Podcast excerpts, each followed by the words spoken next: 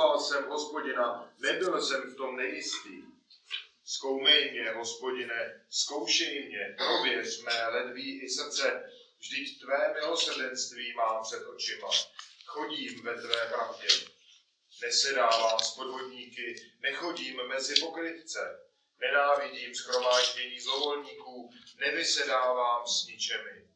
Umývám si ruce v nevinnosti a držím se při tvém oltáři, hospodine, abych hlasitě zvěstoval tvou chválu a vyprávěl o všech tvých divech. Hospodine, miluji přebývání ve tvém domě, místo, kde přebývá tvá sláva. Nezahrň mou duši mezi hříšníky a můj život mezi ty, kdo prolévají krev. Ti rukama páchají hanebnost a jejich pravice jedno na úplatku. Já však žiji bezúhodně. Vykup mě, smiluj se nade mnou. Má noha stojí na rovině, budu hospodinu dobrořečit ve schromáždění. Určitě si vzpomenete ze stránek starého zákona na proroka Daniela. On byl uh, vezírem na, uh, na dvoře krále Dáreja. Jedním ze tří nejvyšších vezírů v té, král si velmi oblíbil a chtěl ho ustanovit jako druhého po sobě nad celým královstvím. A ti ostatní vezíři žádlili na, na toho Daniela a snažili se najít nějaký prohřešek, kterým by jej očernili. Hledali, hledali, ale nic nenašli. No a tak přesvědčili toho krále, aby vydal předpis, že po 30 dní nikdo nesmí prosit u žádného boha, než u toho samotného krále Daniela. Ale Daniel toho nedbal. Jeho zvyklostí bylo eh, třikrát denně se modlit Pánu Bohu a tak tak činil i v době platnosti toho příkazu. A ti protivníci toho okamžitě využili a Daniela před tím králem pošpinili a obvinili jej, že neposlouchá ten královský příkaz. A ačkoliv ten král se snažil zvrátit ten rozsudek, tak nemohl. On nemohl odvolat zákon, který sám ustanovil.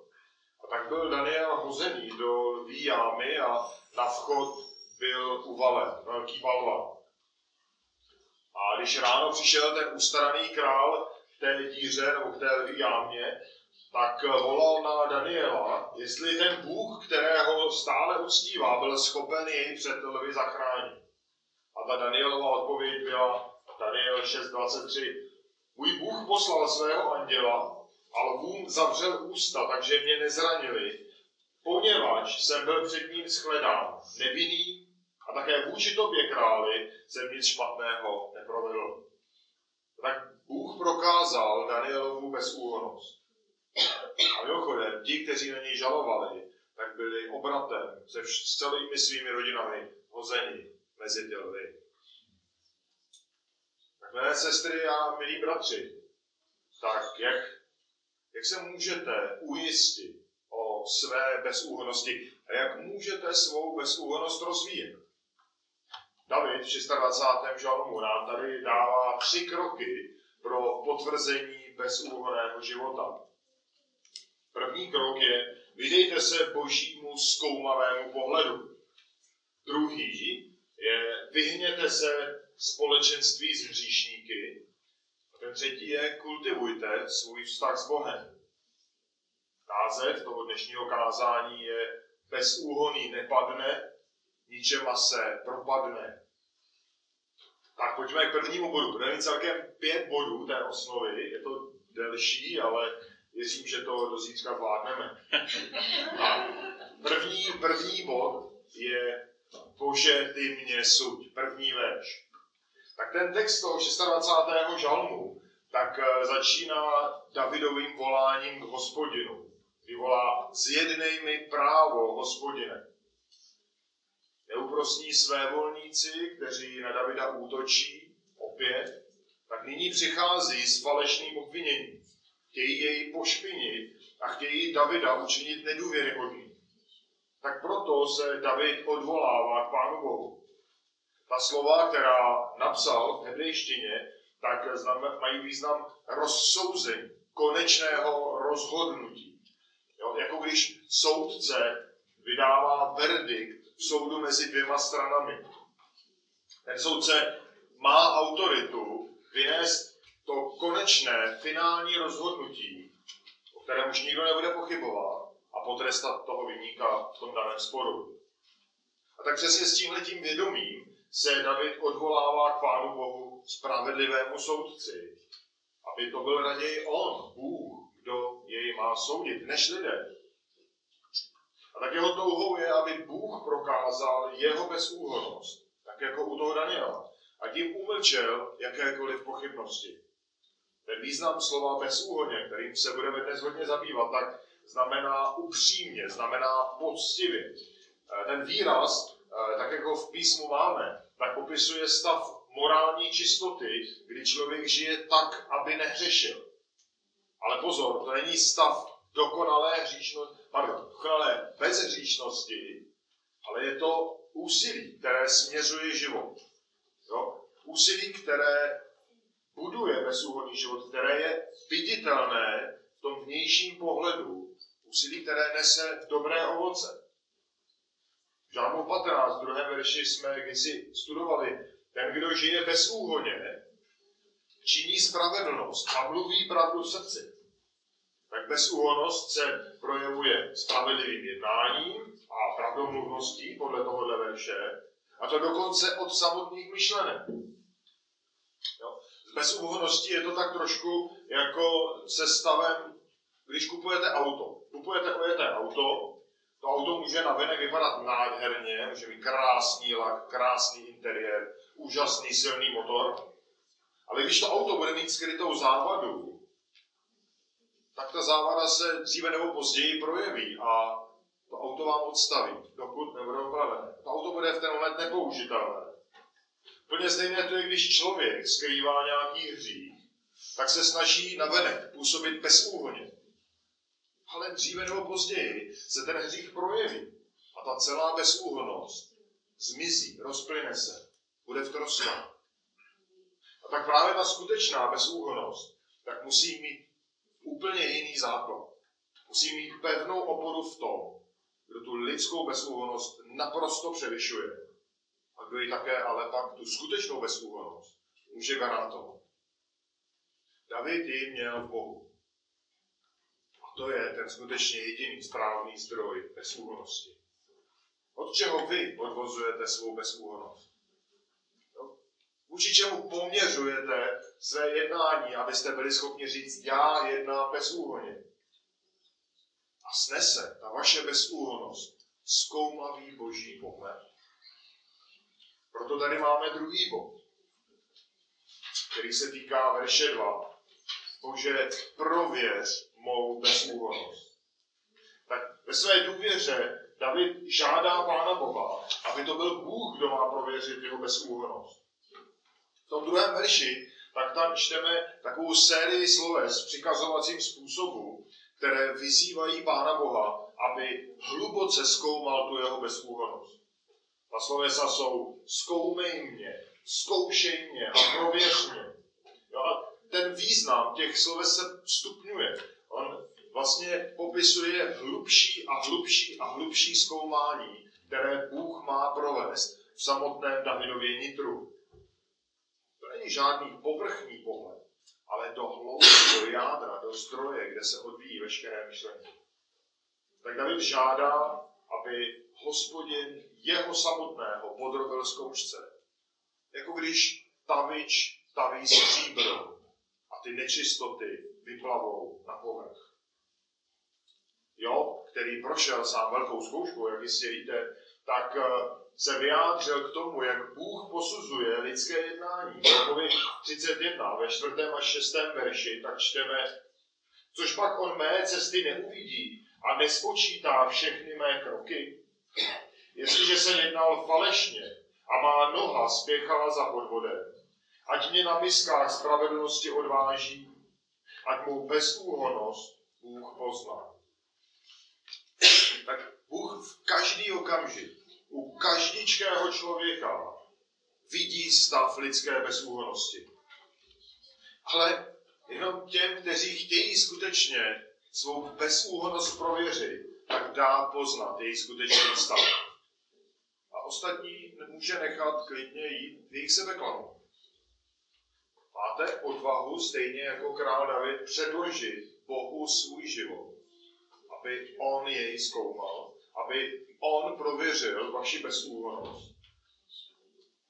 A máte odvahu potom nechat si předložit výsledky toho zkoumání.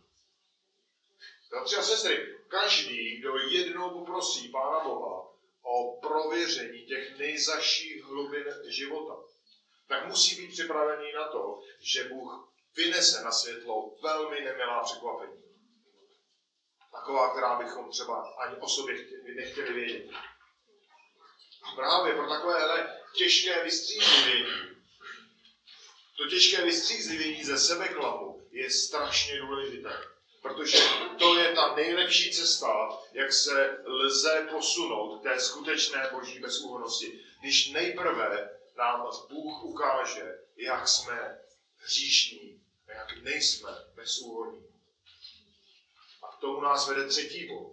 Pokrývá verše 3 až 8. Bože, veď mě. Davidová jistota té jeho bezúhodnosti taky je podpořená tím, že on je stále zaměřený na boží milosrdenství. V třetím verši píše, vždyť tvé milosrdenství mám před očima, chodím ve tvé pravdě. Tak proto Davidovi, Davidovu chůzi po stezkách pravdy, tak bylo tím hlavním ukazatelem boží milosrdenství. Boží milosrdenství vždycky zcela vyplňovalo jeho zrak. Vždycky ho vedlo po té správné cestě. To boží milosrdenství Davida vedlo jako navigace. No, navigace, když chcete dojet někam k nějakému cíli, kde jste předtím nebyli, tak si to zadáte do navigace a vedete se, jedete podle jejich instrukcí. Dneska už nemusíte točit mapou a hledat polohu na mapě a správný směr a, a takové věci. Tak úplně stejně se David nemusel rozmýšlet nad tím, co teda ve svém životě má sledovat a jestli jít jednou podle božího milosrdenství a jindy podle nějaké moudré rady nějakého moudrého člověka. Vůbec ne. On měl boží milosrdenství. A proč zrovna boží milosrdenství? Proč, proč ne jiná boží vlastnost, neméně úžasná, třeba boží spravedlnost? Což je v 25. žalmu nám to sám David vysvětluje. V 6. až 7. verši. Vzpomeň na své slitování, hospodine, i na své milosrdenství, vždyť je od věčnosti. Nevzpomínej však na hříchy mého mládí, na má přestoupení. Vzpomeň na mě podle tvého milosrdenství, kvůli své dobrotě, hospodine. Tak David věděl, že je hříšný a věděl, že jeho bezúhonost, pokud je stavěná jen z jeho vlastních sil, tak je to domeček z karet. A takový před Bohem nikdy neobstojí. A tak se spoléhám na to boží milosrdenství a boží vedení, které z toho božího milosrdenství vyplývalo. A právě díky tomu dokázal David velmi dobře rozlišit, co je pro jeho život prospěšné a co pro jeho život, tedy potažmo tu bezúhonost, prospěšné není. Jo, o tom hovoří verše 4 až 8. V té první části, v těch verších 4 až 5, tak tam se David velmi tvrdě vymezuje vůči škodlivému vlivu spolčování se se své volníky. Tak on tam staví sám sebe do přímé opozice vůči těm své volníkům. Nechce mít s nimi vůbec nic společného. Jo? Tam čtyřikrát v těch verších 4 až 5, tak tam vyjadřuje své odmítnutí. Čteme tam nesedává, nechodí, nenávidí, nevysedává. Jo? Ta jeho slova tak vyjadřují ten trvalý Davidův postoj, který se promítl v jeho jednání. Jo? Je to systematické odmítnutí a toho se nekompromisně drží. Ale proč? Jo? Podívejte se, jak David charakterizuje jednání těch, vůči kterým se vymezuje. Podvodníci, v ekumenickém překladu šalebníci, To jsou lidé, pro které klamání ostatních je každodenní součástí jejich života. Pokrytci, podměšelci v ekumenickém překladu, tak to jsou záludní lidé, kteří se stůj co stůj snaží skrývat pravdu o sobě a sami se snaží ukázat co nejlepším světle. Zlovolníci jsou pachatelé zla z principu. Jo, zlo je principiální součástí jejich života, jejich jednání. Ničemové, svévolníci, kteří jsou vinní před Bohem ze svých špatností. Tak tohle to je velmi mizerná společnost, od které se David distancuje. Kde se můžeme setkat s příklady takovéhle společnosti? Myslím si, že mi děti velmi rychle potvrdí, že častokrát třeba ve škole, že se často na školách ty, řekněme, neposlušnější nebo zlobivější děti rády skupují dohromady a vytváří různé party. Potom se podporují v tom zlém jednání. Jo? Předhání se neposlušnosti, jo? zdorují autoritě učitele, i v tom se předhání, jo? nebo třeba i šikanují jiné děti. Já myslím, že vy děti, kteří chodíte do školy, tohle znáte. A teď si ale představte, že jste dítě, které sleduje jednání těchto těch uh, neposlušných dětí. Teď si představte, že vám třeba do určité míry imponují. Jo, jsou známí, každý je respektuje, a možná se jich někdo bojí, tak jste v pokušení se k ním připojit. Takže pokud se k ním připojíte, budete úplně stejní jako oni. Protože to zlo, které je v srdci každého člověka, tak ve špatné společnosti se ještě více projevuje, ještě více se násobí v té své uh, hříšnosti, té vnější hříšnosti a projevuje se horšími a horšími činy. Proto velmi záleží, milé bratry, milí, uh, milí bratři, milé sestry, na tom, s kým se setkáváme, s kým se stýkáme, s kým doslova držíme partu. Šalamón to napsal, přísloví 13.20. Kdo chodí s moudrými z moudří, ale kdo se stýká s hlupáky, tomu se bude dařit zle. Tak platí pro vás, milí svatí, pro každého člověka, i pro vás, děti, pro nás, pro všechny, že musíme odolat pokušení, připojit se ke společenství takových svévolníků. No a nemusí jít jenom o partu raubířů někde ve škole, Můžeme najít další příklady. Jo, skupinu mladých lidí, kteří se bezcílně potují někde po sídlišti a přemýšlí, jakou lumpárnu udělat, aby se pobavili, aby zabili čas. Můžeme si představit spolek pomluvačných žen, které rády propírají známé i neznámé lidi a nenechají na nich ani eh, nit eh, suchou. Můžeme si představit eh, partu chlapů, kteří tráví celé večery v hospodě a tam se baví o politice, o autech, o čemkoliv a takhle marní, marní svůj čas. Ale možná, ale vy možná na druhou stranu pocitujete osamělost, protože nejste třeba součástí takového nějakého společenství. A kdyby vás pozvali do takového společenství, do takovéhle společnosti, tak by vás to potěšilo. Protože mezi nimi se něco děje. Jo, tam, tam se diskutují zajímavé věci, tam se děje něco zajímavého. Ale to, co na začátek může vypadat velmi atraktivně, pak povede k velmi těžkým důsledkům ve vašem životě.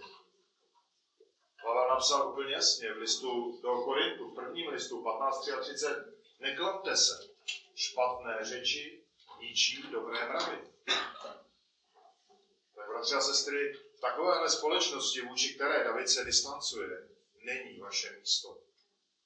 Neklamte se, neklamte se výmluvami, že byste v takovéhle skupině mohli být dobrým svědectvím o Pánu Bohu. Spíše podlehnete jejich svodu k tomu, abyste s nimi činili zlo. Zničíte svou bezúhonost a potom budete k hanbě Boží církve. Vaše, vaše místo, milí svatí, je mezi svatými ve společenství církve. Při uctívání Pána Boha. To je přesně, co David věděl. A proto v tom 6. až 8. verši nás přesně tam vede. Jo, první, co David popisuje, je, že chce před hospodina přistupovat čistý. V tom spojení umývám si ruce v nevinnosti v 6. verši, tak to spojení v návaznosti na Božíšův zákon, tak popisovalo symbolický akt vyjádření nevinnosti.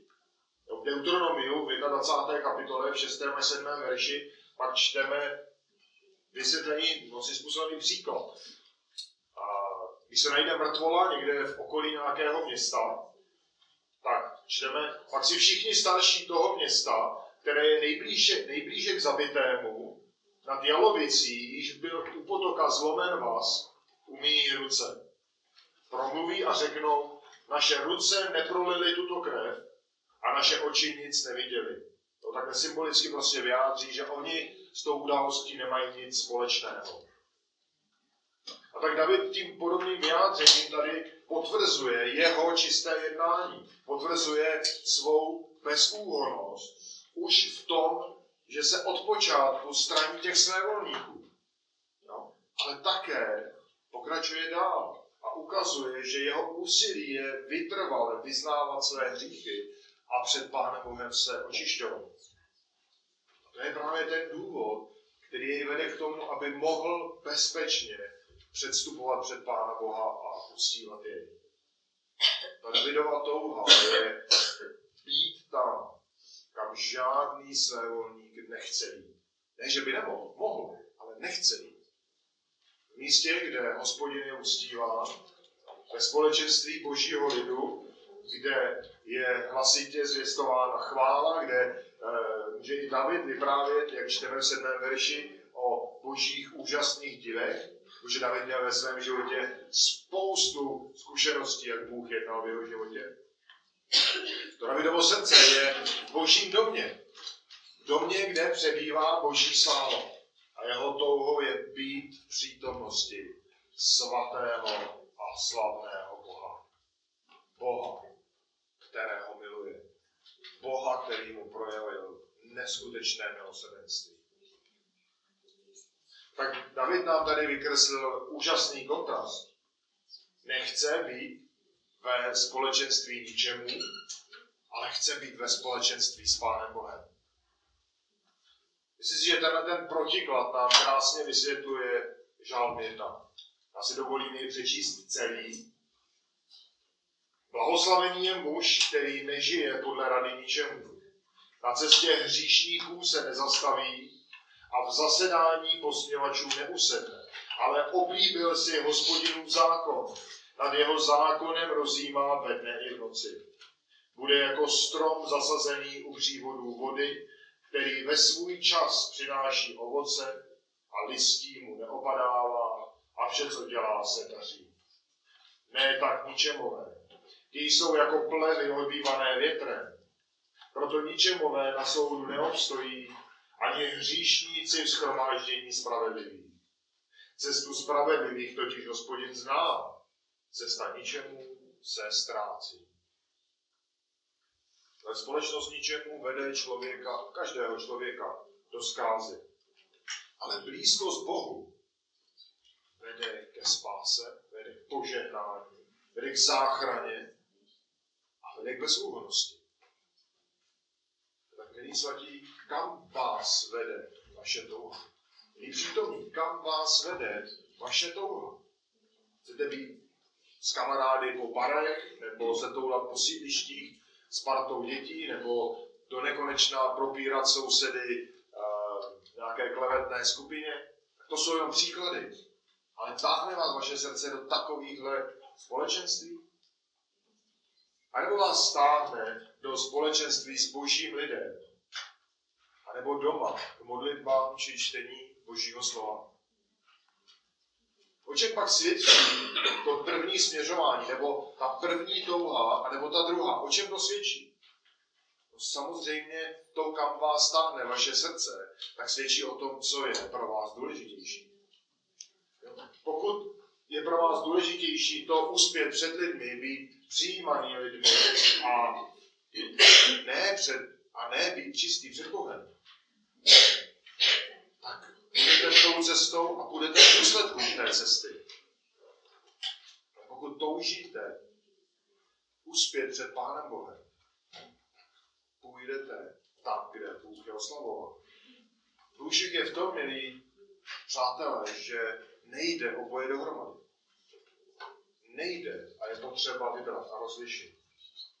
A přesně David to věděl. Proto v tom žalmu tu situaci, to rozdělování popisuje takhle tvrdě a nekompromisně. Tady je nutné ještě podotknout jednu věc. Písmo nám neříká, abychom se nestýkali s hříšnými lidmi. To prakticky nejde. Nakonec všichni jsme hříšníci. Ale ten boží, a k tomu nutno říci, že boží záměr pro křesťana není klášter nebo něco podobného, v žádném případě. Ale důležitý je motiv setkávání. Důležité je velmi moudře uvážit situaci, za které se setkáváme, jak často, proč, ta motivace. Jo? Co může společenství ničemu nabídnout dobrého? Nic. Jenom zlo. Čím může obohatit? Nějaký povrchní lesk, ale následně jen je trápení. Tak potřebujeme velmi dobře zvažovat, jaké společenství je blízké našemu srdci. A musíme zvažovat, kam tedy směřujeme a co volíme. A podle toho také, kdo nebo co nás vede. Abychom ke své hruze nakonec nezjistili, že to není boží vedení, o které máme zájem, ale že milujeme, Bo- že milujeme svět víc než Pána Boha. Protože potom tu svou bezúhonost nikdy před Pánem Bohem neobhájíme. A pak veškeré důsledky takových rozhodnutí dříve nebo později, spíš dříve, dopadnou do toho lidského života. A právě proto tady máme čtvrtý bod, Bože, vysvoboď mě. Verš 9 až 11. V tom 9. až 10. verši, tak tam se skutečně láme osud obou těch skupin. Spravedlivého Davida i těch svévolníků, kteří stojí proti němu. David tady prosí, aby Bůh jej nezahrnul do toho stejného konce, jaký čeká hříšníky. Ti nepřátelé, kteří stáli proti němu, tak oni se neštítili pro dosažení těch svých cílů použít jakýchkoliv prostředků. Klidně prolít něčí krev. Nebo brát úplatky, jak tam o nich čteme. Žádné křivé nebo zákeřné jednání jim nebylo cizí. A tím spíše potom pošpinit Davida a nějakým způsobem zkompromitovat tu jeho bezúhonnost. Ale proč, proč ti svévolníci věnovali tolik úsilí Davida zničit? David totiž byl provokací spravedlnosti proti. Ať už David tehdy byl král nebo nebyl, to z kontextu nevíme, tak v každém případě nejednal bezohledně, nejednal bez skrupulí tak, jako jednali oni. Protože i oni usilovali o moc. A až na uh, případ z Uriáše, tak písmo nám svědčí, můžete se podívat, když tak do první královské 15.5, že David jednal celý život bezúhonně. A právě tou svou bezúhonností byl trnem v oku těmhle těm vlivným lidem, kterým připomínal jejich špatnost. Proto byl nežádoucí, proto byl nenáviděný. Jo? Vzpomeňte si, jakou nenávist ve farizejích a zákonících vyvolával Pán Ježíš Kristus. Na jeho, na jeho bezúhonost kontrastu s tím jejich pokrytectvím a chamtivostí, tak je vedla šílenství. Už od počátku jeho služby ho chtěli zabít, ho chtěli zlikvidovat. Nakonec toho dosáhli. Ale nakonec to bude Bůh, kdo bude soudit. Nakonec to bude On, kdo bude trestat. Ha. Je to tak, že Bůh už dneska na každičkého jednotlivého hříšníka přináší trest v tom jeho hříchu. Už v tom, že člověk dychtí jít z jednoho hříchu do druhého, už v tom je odsouzení. Co teprve v tom konečném soudu, kam každý jednou dojdeme. Ale proč by se měl tady David obávat toho, že Bůh je odsoudí jako ty hříšníky?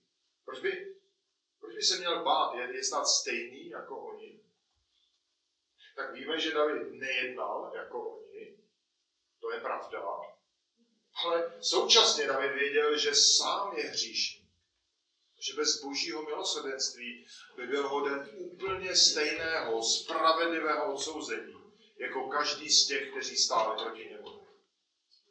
V 25. žalmu David prosí Boha v 11. verši pro své jméno, hospodine, mi odpust mou vinu.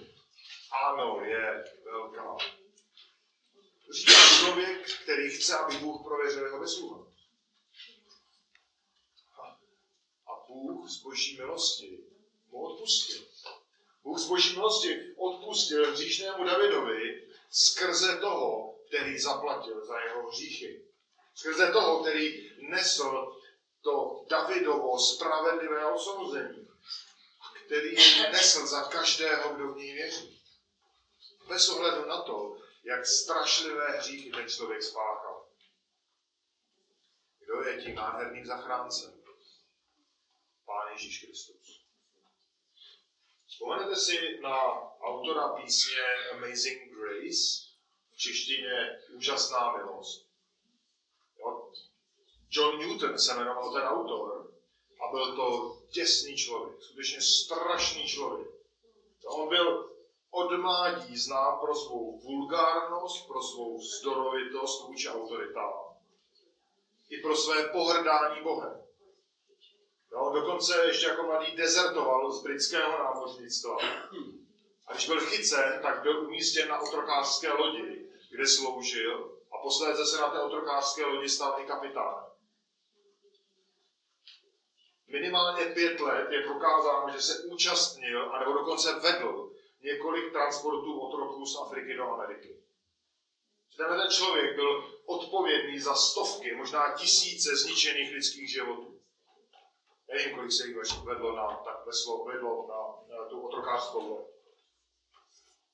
Když se podíváte na život Johna Newtona, tak co si myslíte, že asi tak bylo pro Pána Boha ceného na tom jeho životě? Jo, co bylo tak úžasného, že by Pán Bůh nad ním zaplesala radosti. Nic, ten jeho život byla žumpa. Ale přesto se nad ním Bůh smiloval a proměnil jeho srdce a tím ho zachránil před jeho zaslouženým trestem. A o co více? Ten stejný spasitel, Pán Ježíš Kristus, který zachránil toho špinavého Johna, zachránil každého, kdo v něho věří. I když si myslí, že spáchal daleko méně než John Newton. A ten stejný spasitel se tomu Johnovi stal základem jeho bezúhonosti, zdrojem jeho bezúhonosti. A úplně stejně pro Davida. V tom jedenáctém verši David prosí skrze tu svoji bezúhonost za vykoupení a smilování. To hebrejské slovo vykoupení tady má význam spíš jako osvobození a poukazuje na to, že David není schopen čelit těm svým protivníkům. Není schopen se vysvobodit z té tísně. A proto prosí za vysvobození a odvolává se na svou bezúhonost. Ale kdyby šlo o jeho vlastní bezúhonost, tak dovolal by se u Pána Boha něčeho. Ta, ta lidská bezúhonost, ať si o sobě člověk myslí, co chce, tak je před Bohem úplně bezcená. Každý člověk si myslí, že je dobrý. Věřím, že i John Newton si myslel, že je dobrý člověk před obrácením. Věřím, že i Hitler si myslel, že je dobrý člověk. Každý si to myslí. Jenomže pokud se bavíme o skutečné bezúhonosti, tak aby ta bezúhonost byla před Pánem Bohem platná, musí pocházet jen od samotného Pána Boha. Nemůže mít žádný jiný zdroj to je ta bezúhonost, kterou člověk získává ve víře v Pána Ježíše Krista, který dal sám sebe za nás aby nás vykoupil z veškeré nepravosti a očistil si svůj zvláštní lid hodlivý v dobrých skutcích. Titovi 2.14. Tak milí svatí, vaše bezúhonost má jen jeden zdroj. Pána Ježíše Krista. Žádný jiný.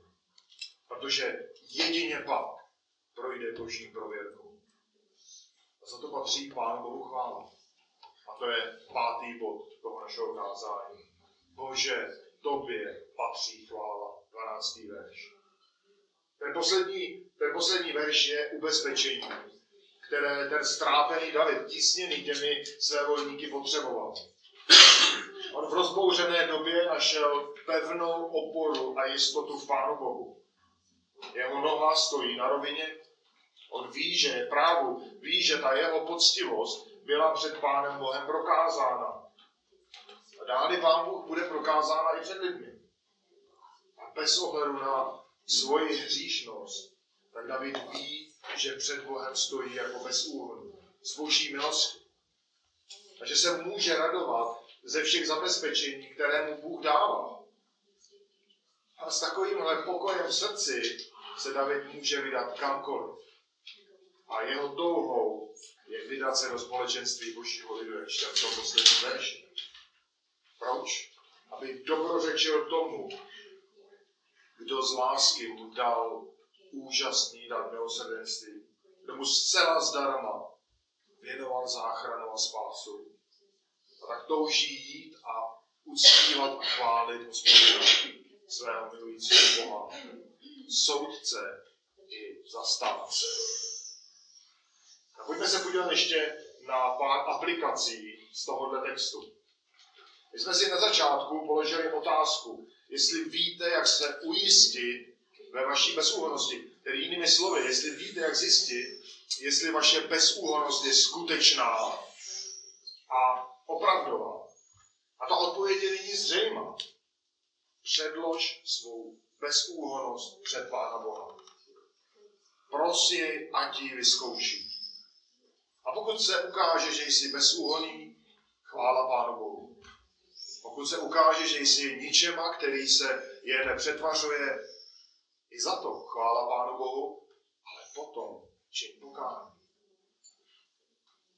Kdybychom chtěli být konkrétnější, tak můžeme použít takové schéma, které nám tady David v tom 26. žalmu dává. Má tři body to schéma. Tak za prvé, to už jsme si řekli, prověř svou bezúhonost skrze vztah s Pánem Bohem tak tvůj vztah s Pánem Bohem je zásadním základem pro bezúhon. A pokud miluješ Pána Boha, pokud tvrdíš, že jsi křesťan, tak jsi ochoten podstoupit to, aby Bůh zkoumal tvou bezúhonost. Stejně jako to učinil David. Tak jej pros, ať prověří tvé jednání, ať prověří tvé myšlenky, ať prověří motivace tvých činů. Ať jde tím svým zkoumavým pohledem až do nejzaší hloubky tvé duše. A buď si jist, že skutečně vyplavou na povrch nehezké věci. A pak také si musíš být jist tím, že když vyznáš své hříchy, že ti budou opuštěny a v tom nalezneš úžasnou milost.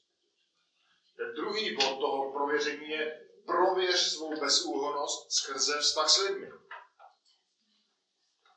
musíme denně trávit mnoho času s lidmi, kteří pána neznají. Je to tak. A je to v pořádku. Pán Bůh nás k tomu povolal. Máme být světlem ve světě. Ale otázkou je, já se stromilí bratře, jak přicházíš duchovně připravený do každého dne? Pokud trávíš mnoho času s hříšníky, ale chybí ti tvůj čas s Pánem Bohem, tak nebudeš připravený budeš slabý a budeš podléhat jejich pokušení dělat hloupé, pardon, zlé věci. Pokud například pracuješ s lidmi, kteří hodně hrubě mluví, nadávají za každým druhým slovem, používají eh, špatná slova, tak pokud nebudeš duchovně pevný, zanedlouho budeš mluvit stejně jako oni. Tak je nezbytné každé ráno být duchovně připravený Vít do toho dne posílený modlitbou, čtením Božího slova, abys byl schopen odolat pokušení, které každý den přichází. Jen otevřete oči. Protože v opačném případě se tvá bezúhonost stane velmi rychle jenom prázdnou zkořátkou. A tím jediným řešením, jak toto vše zvládnout, tyhle ty dva body, tak nejsou žádné lidské síly. Ale ten třetí bod je žij z Kristovi bez úhonosti. Tak když každý den ráno vstáváš a probouzíš se, a je jedno, jestli v pět nebo v deset, tak vstaň a nech tu svou bezúhonost v klidu spát dál. Ale obleč na sebe Kristovu bezúhonost. A v téhle té spasitelově bezúhonosti choď každým dnem. A skrze tuto bezúhonost obstojíš před spravedlivým Bohem. Pravda, budeš možná trnem v oku těm, kteří Pána Boha nenávidí. Kteří nenávidí spravedlivé jednání. Buď na to připravený. Přijmi i toto, tu stejnou zkoušku, kterou David tady zažíval. Ale budete zažívat radost ze skutečné bezúhonosti. Uvidíte její hodnotu a uvidíte taky marnost té lidské bezúhonosti. Ať se člověk snaží předstírat cokoliv, lidská bezúhonost před Pánem Bohem neobstojí. A pokud se nemůžeš chlubit Kristovou bezúhoností, pokud si myslíš, že tvůj život je v pořádku, že, je, že jsi dost dobrý, aby ze svých vlastních sil obstál před svatým a spravedlivým Bohem, Bohem, který musí potrestat každičký hřích, tak věz, že se neobhálí. Věz, že hříšníci propadnou trestu, že každý člověk zaplatí za své hříchy, pokud ovšem, a to je ta záchrana, nevložíš naději ve spasitele. Spasitele, kterého věří třeba ti, kteří sedí kolem tebe. Spasitele, který vysvobodil i toho špinavce Johna Newtona. Spasitele, který mění lidské životy. Vyznej své hříchy, pros za odpuštění, odhoď tu svou lidskou bezúhonost, protože to, co žiješ, je jenom hra. Hra na spravedlnost, nic společného se skutečnou spravedlností, skutečnou bezúhoností. Tak milí svatí na závěr slova Apoštola Pavla Efeským ze 4. kapitoly 22. a 24. verš. Pavel tam píše, že totiž máte odložit toho starého člověka, který žije podle dřívějšího způsobu života a hyne v klamných žádostech. Obnovovat se duchem své mysli a obléknout toho nového člověka, který byl stvořen podle Boha ve spravedlnosti a svatosti pravdy. Tak my jsme si dneska v 26. žalmu tak jsme si řekli, jak je důležité nespoléhat na svůj úsudek o vlastní bezúhonosti, ale spolehnout se na ten boží úsudek. Ten boží úsudek nás vede k tomu, abychom vyznávali naše hříchy a abychom se spolehli na Kristovu bezúhonost. A v tom konečném důsledku na osvobození, které nám přišlo. Protože to, co nám patřilo, to, co Bůh nám byl dlužen do odsouzení. A za to všechno patří Pánu Bohu slávu. Amen. Tak milostivý Bože, děkujeme ti, že ty jsi nás vysvobodil ze našich vin.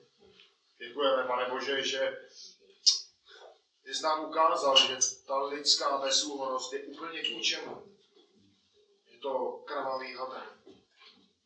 Pane, děkujeme, že nejsme v tom bezradní nebo, nebo ztracení, ale že můžeme a máme spolehnout na bezúhonost našeho Pána a Spasitele, Pána Ježíše Krista. A děkujeme, že v ní máme jít a máme v ní kráčet a máme důvěřovat. Děkujeme, pane Bože, že David zapsal tento žal, že ač žil před Kristem, pochopil, že on není hoden tvé milosti, tvé lásky, ale je to dar, je to dar. A pane, prosím, abychom žili v tomto daru. Prosím, aby ti, kteří tě neznají, tak aby se před tebou pokořili, aby přijeli ten stejný dar, který dáváš. Milost a očištění. Aby předešli tímto způsobem spravedlivému odsouzení. Prosíme tě, pane, veď nás v tom nadcházejícím týdnu, veď nás a jsme ti světlem v tomhle zkaženém světě, ať žijeme s radostí pro tvoji slávu. Ve jménu Pána Ježíše Krista. oh,